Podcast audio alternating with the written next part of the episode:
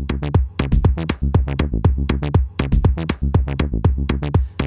ladies and gentlemen, boys and girls, Mel Herbert here. It's uh, Elon Daily for the Talking Tesla Network. You know, uh, it is ooh, it is Tuesday, August fifth. Tuesday, August 5th, ladies and gentlemen, boys and girls. Tuesday, August 5th. There is so much going on in Tesla land.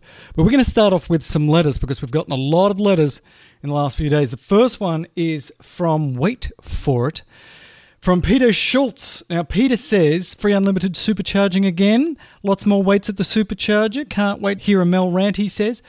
Well, actually, I did one yesterday. I did one yesterday. This letter is from last week. So, yeah, free unlimited supercharging back again. I'm not so worried about the fact that this is going to impact superchargers that much. It's going to impact a little bit, but I'm not so worried about that. I'm just more sort of annoyed at the fact that this is just silly. This silliness that, you know, somebody buys an X on Monday, and then on Thursday, somebody buys an X and gets free unlimited supercharging. And how much that must piss off the person who bought the X on Monday and then lots of calls and back and forth. And just make a decision, Tesla. Decide, okay? And uh, if you want to have S and X have free unlimited supercharging because they're ridiculously expensive cars, even though they're ridiculously good cars, that's fine. Just stick to that for more than 15 minutes. Please. Thank you very much. Must I run everything over there at Tesla? Must I? Come on. Jim Long sent me a video, and it's very disturbing. It's uh, a YouTube video of what is supposedly an ex Tesla employee going through all of the problems that are occurring at Fremont with the fast building of cars and the sloppiness of that. And uh, some of it I can believe uh, because we've seen a little bit of it, but others of it seems like it's a little bit a bit too much because the build quality seems to be getting better and better all the time. And this gentleman is making it sound like, seem like that the, basically the Teslas are going to explode and fall apart, and we just haven't been seeing that. So I don't know exactly when he was talking about. He was there for about a year. And yeah, I'm sure that there were times when there was some sloppiness. That actually occurs in all manufacturers of automobiles, except maybe in Japan. But I think that they've sorted most of this out. So this might be a little bit of uh, sensationalist news, I think. Got a great little uh, one here from Corey Boiling, and he's like, Tesla van, don't you think it's a little ridiculous that the mobile repair fleet is comprised of Ford Transit ICE vehicles or modified S and X's? Yeah, I, it always kind of drives me a little bit crazy when I've had Tesla come and fix the car in an ICE vehicle, and everybody sees this. I think Tesla see this. That's why they're trying to convert, and they already are S's and X's. But as Corey has pointed out, when the Tesla pickup comes along with that big chassis and stuff, surely they're going to be able to use these as the vans that they come to fix your electric car in. What they really need, as Corey has said here, is a van. There is just such a, a need for these sort of tall vans that you can put a lot of stuff in that do stuff like this. And so I would love to see, and Elon has been sort of tweeting again, has been sort of teasing us about something about bees, USBs and bees. Could this be the next thing? I would love to see a little pickup van thing. I think they could sell trillions of them, give them about a 400 mile range and really low maintenance and a pretty low price. They would sell a, quadri- a quadrillion of them. So I'm with you, Corey. I want somebody to come and fix my clean renewable car in a clean renewable van. Remember back when I was talking about terawatt hours and I made a mistake and I was being lazy? Well, Jack Farrington, he emailed me back and said, Well done, Mel. Well done. Thank you, Jack. I'm going to be much better because of you, because of your feedback, Jack. Anthony Carroll says, Doc, it just isn't the same without you saying, hey, in your introduction. Seriously, it's a bit weird. If not sort of sad feeling inducing that you don't do it anymore. Bring it back. You know, I can't tell you. I can't tell you how many people have said to bring that back. It's uh, a bit of a problem, though, because we've got like a thousand people saying stop that and about a thousand people saying you should do it. And since it's so natural, I think it's going to have to come back. Know what I'm saying?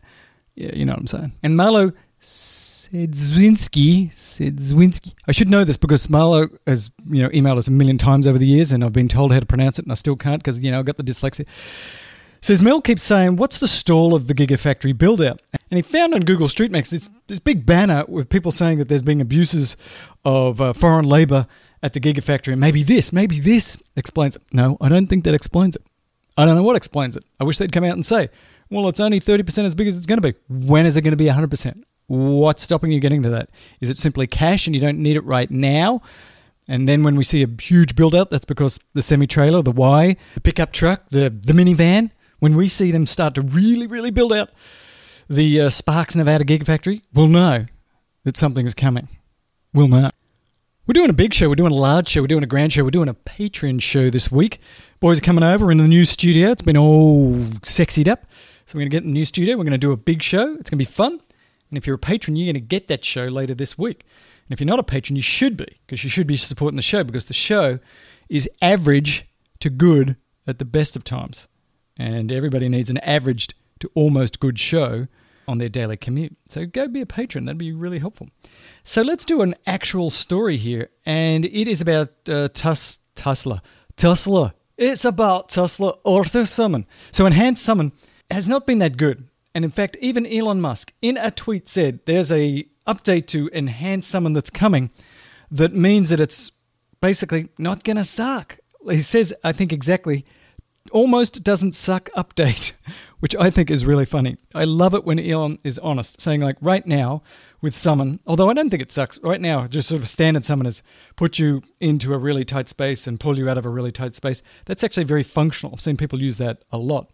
An enhanced summon, the ones that we've seen the um, sort of the beta that people have shown videos of, looks terrible, frankly. Terrible in that it is so slow and is like a frightened kitten that it stops every second, makes it completely useless. So it sounds like there's going to be a big, a grand, a large, a Bunkakian update to that, which is going to mean that it's going to work a lot better. It's going to need to work a lot better.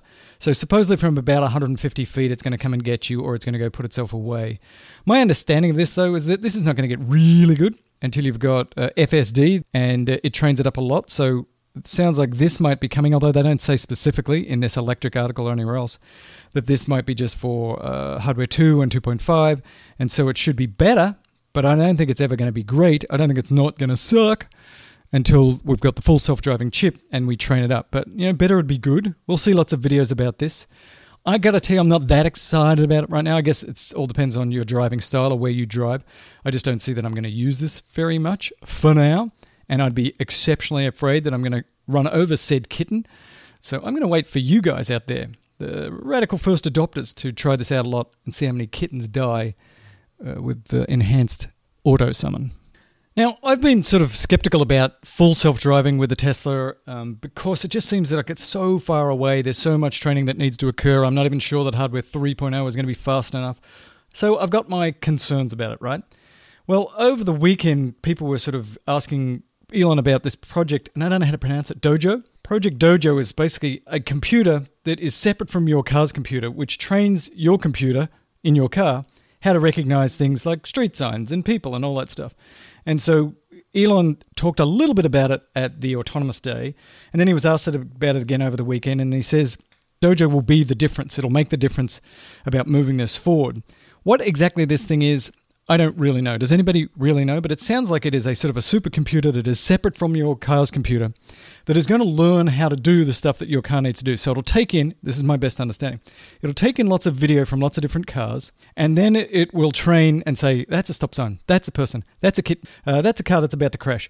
And it will learn how to do all that and make the neural networks really smart and then send it back to the car so the cars don't have to be doing it. So my guess is that Dojo is a super giant AI supercomputer that is going to learn all of this stuff that it needs to learn and no doubt have some humans helping it and do self learning and then feed all that information back to our Teslas. And if they can do that and they can do that really fast, then this is the special secret sauce that's going to teach your Tesla how to drive really well. That's not really unexpected. That's not that major. And we're probably going to hear more about it because they're going to do another autonomy day, apparently in the not too distant future. I think we'll probably hear more about that when Hardware 3 is in a lot of cars and Dojo and other stuff have trained it up and they'll have to show us before they can release to the public. You know, it's gotten really good. We said that it's going to be really good, and now we're going to show you it's really good. We're not going to turn it on yet. We're just going to show you. But part of the special sauce here, I think, is that they're going to have to have these other supercomputers that are doing slightly different things, but then training the other AI. So this is sort of AI training other AI, and then that other AI feeding back to big AI. It's all kind of scary that we're all going to die and they're going to take over the planet.